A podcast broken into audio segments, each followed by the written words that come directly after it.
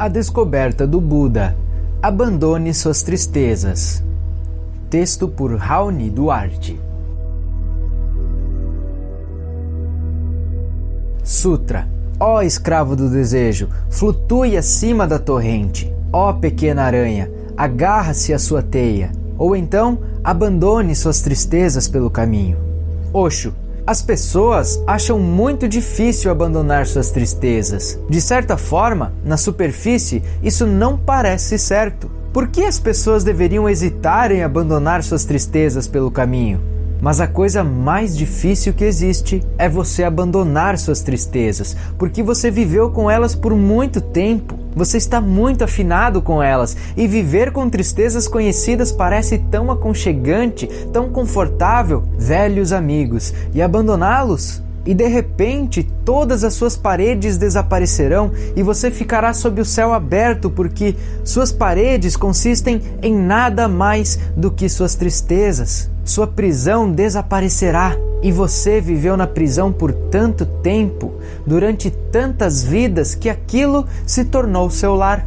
Muitos detentos, quando libertados da prisão, estão de volta em três ou quatro meses. Eles farão alguma coisa e voltarão para a prisão. Eu costumava visitar as prisões e, e perguntei a algumas pessoas que retornavam repetidamente à prisão: O que acontece? Elas diziam: quando saímos da prisão, é como se estivéssemos deixando nosso lar. Vivemos aqui dentro tanto tempo e todos os nossos amigos estão aqui. Certo homem disse: Não somente meus amigos, mas toda minha família está aqui. Lá fora, eu sou apenas um estranho e começo a sentir saudade. Assim, eu tenho de fazer algo e voltar.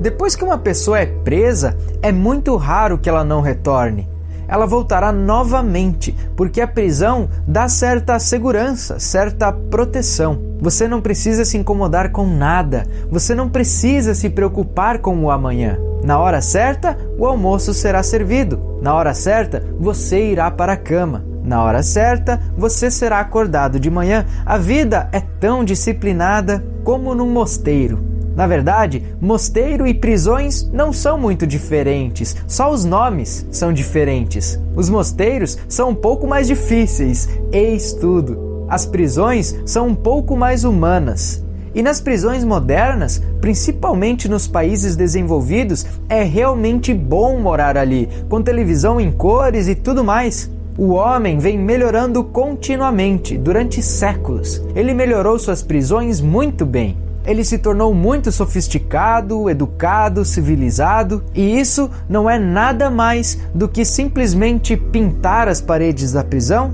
deixando-as belas. E agora, de repente, chega um Buda e lhe diz: Venha para fora, abandone suas misérias, suas tristezas. Você não pode abandonar suas misérias e tristezas tão facilmente. Eis por que pessoas que deixam o mundo, que renunciam ao mundo, criam novas misérias por conta própria. Se não há mais ninguém para criar misérias para elas, se você não tem uma esposa para criá-la, se não há ninguém para apoiá-lo na sua miséria, você mesmo a criará. As pessoas estão dormindo em camas de pregos. Ora, nenhuma esposa as preparam, elas mesmas é que se esforçam para isso. As pessoas estão jejuando, quase se matando. Ora, ninguém está lhes fazendo isso, é ideia delas mesmas. Os ascéticos são autodestrutivos, eles são suicidas, masoquistas, pervertidos, mas são adorados.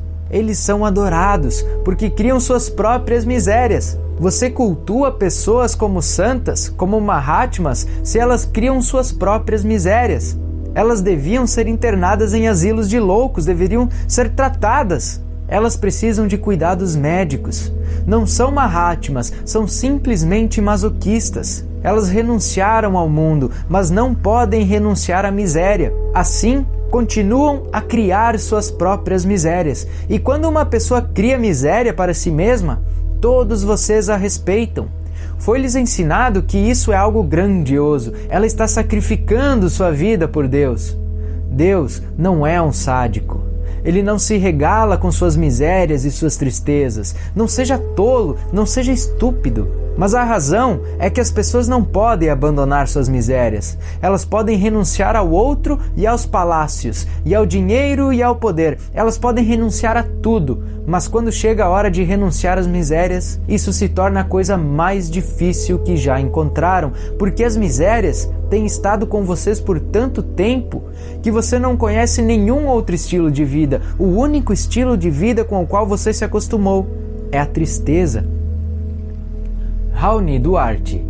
As pessoas possuem uma grande dificuldade em compreender que toda tristeza é fruto de uma crença. E toda tristeza se origina da mesma crença, a crença de estar separado de Deus, do todo, do amor incondicional. E somente a partir dessa crença é que você pode experienciar qualquer tipo de tristeza, pois, caso você esteja consciente que é um com a fonte, caso você se sinta Deus, é simplesmente impossível que a tristeza te pegue.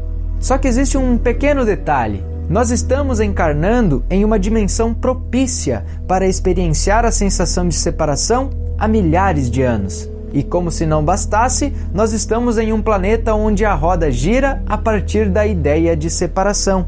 O principal programa que sustenta a Matrix é exatamente o da falsa sensação de separação. E a lógica é simples: uma guerra só pode acontecer se as pessoas de ambos os lados acreditarem de verdade que estão separadas entre si.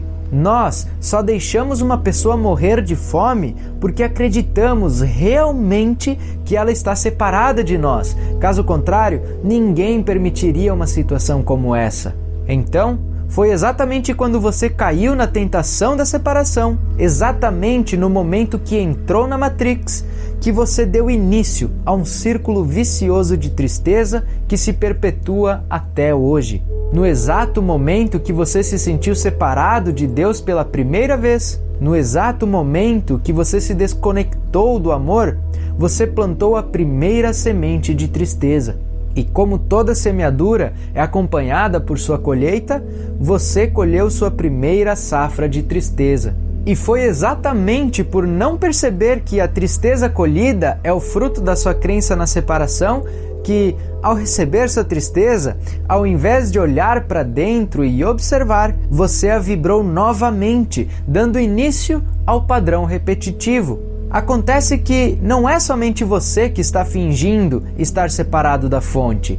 Esse é o comportamento padrão da humanidade terrestre. E isso corresponde a dizer que experienciar a tristeza se tornou algo completamente comum para todos os humanos, tão comum que acabamos entrando na ilusão que ser triste é normal. E ao considerar normal, nós caímos na armadilha de achar que nossas tristezas são frutos de uma obra inevitável do destino, que não importe o que se faça, mais dia ou menos dia, elas irão bater à nossa porta. E trata-se de uma armadilha, pois caso a tristeza bata à sua porta, pode ter certeza que você primeiro a convidou para sua morada, ou seja, você a vibrou.